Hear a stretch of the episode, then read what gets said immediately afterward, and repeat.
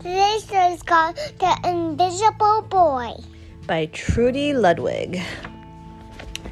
Can you see Brian? The Invisible Boy. What'd you say? I recognize the Invisible You seen this before at school? No, I just think I recognize him. Oh. Can you see Brian, the invisible boy? Even Miss Carlotti has trouble noticing him in her classroom. She's too busy dealing with Nathan and Sophie.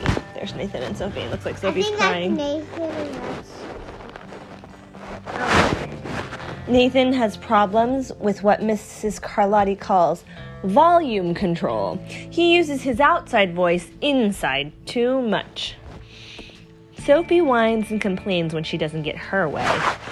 Nathan and Sophie take up a lot of space. Brian doesn't. When the bell rings for recess, Micah and JT take turns choosing kids for their kickball teams.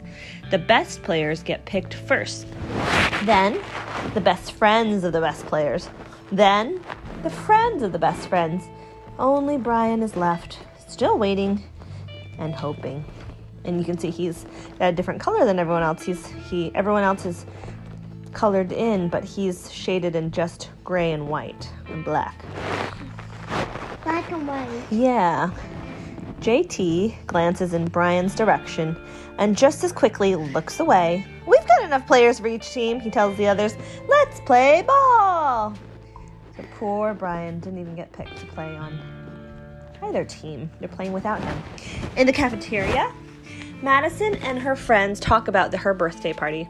The rope swing over the pool was awesome, says JT. Yeah, so was the water slide, adds Fiona. That was the best pool party ever. I'm so glad you guys had fun, says Madison.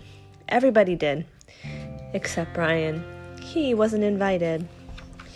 At choosing time, while the other kids play board games and read, Brian sits at his table, doing what he loves to do best. He draws fire breathing dragons scaling tall buildings, space aliens locked in intergalactic battles, greedy pirates digging for treasure, and superheroes with the power to make friends wherever they go. Hi. Yeah, the superhero says hi, and then he says, Hi, friend, have a cookie. On Monday morning, Mrs. Carlotti introduces Justin, a new student, to the class. Brian smiles shyly at him. Some of the other kids sneak looks at Justin, trying to figure out if he's cool enough to be their friend. They haven't quite made up their mind yet. At lunch, Madison and JT watch Justin eat with chopsticks. What's that? asks Madison as he points she points to Justin's food. It's bulgogi. Bul what? says the other kid. JT.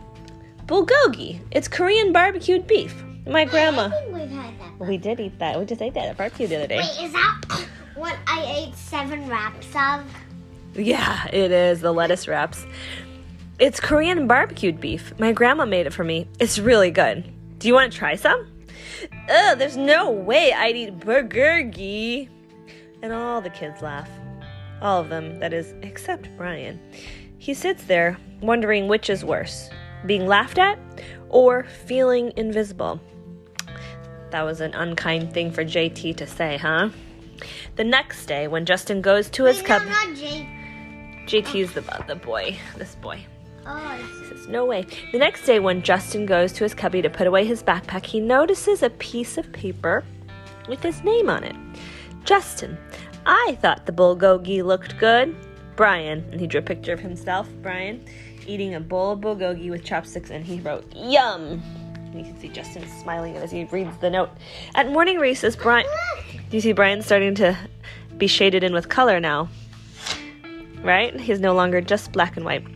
At morning recess, Brian finds a piece of chalk on the ground and starts drawing away. You're Brian, right? asks Justin. Yeah. Thanks for the note, he says.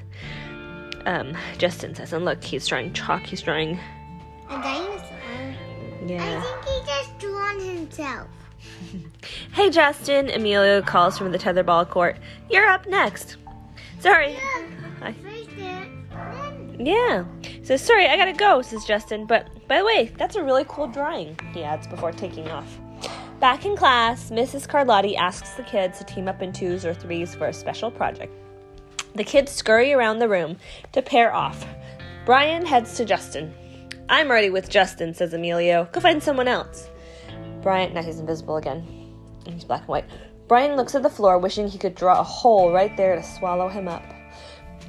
And then um, Justin says, Mrs. Carlotti said we can have up to three people in our group, and we're only two. Come on, Emilio. Let's let him work with us. Emilio says, Okay, I guess.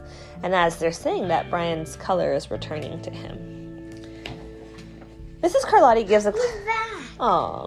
Mrs. Carlotti gives the class directions for a project. I think that and then he, that's Brian. I think that's because he could be invisible. I think that was actually his his his color. Mm-hmm. He's happy now. Your assignment is to work together to write a story about what you see in that photograph with some buildings. Use your imagination and have fun. Whoa, cool, says Emilio. What kind of people do you think lives in houses like that? I don't know, but I bet Brian could draw them to go with our story, says Justin. Brian smiles as he takes out his lucky pen. Look, they're having a fun time drawing together and making this project. And then um, they're presenting the project, and they even have they have a bunch of pictures, and they made hats. There's a shark eating Emilio's head, and Justin's a pirate. So they're they're telling a story. It says the crooked the crooked story we made up on the spot, and they're telling it to the class What's a spot? like making it right here, right now. It's lunchtime again, Brian's least favorite part of the day. Another 20 long minutes of kids talking and laughing with everyone else but him. Brian, he hears someone shout. Hey, Brian, over here. Brian turns and sees Justin waving him over. Emilio nods at Brian as he makes room for him at the table. That's so nice. Cookie? And Justin's handing out his cookies. Maybe, just maybe, Brian's not so invisible after all. Brian says, thanks. And that is the end.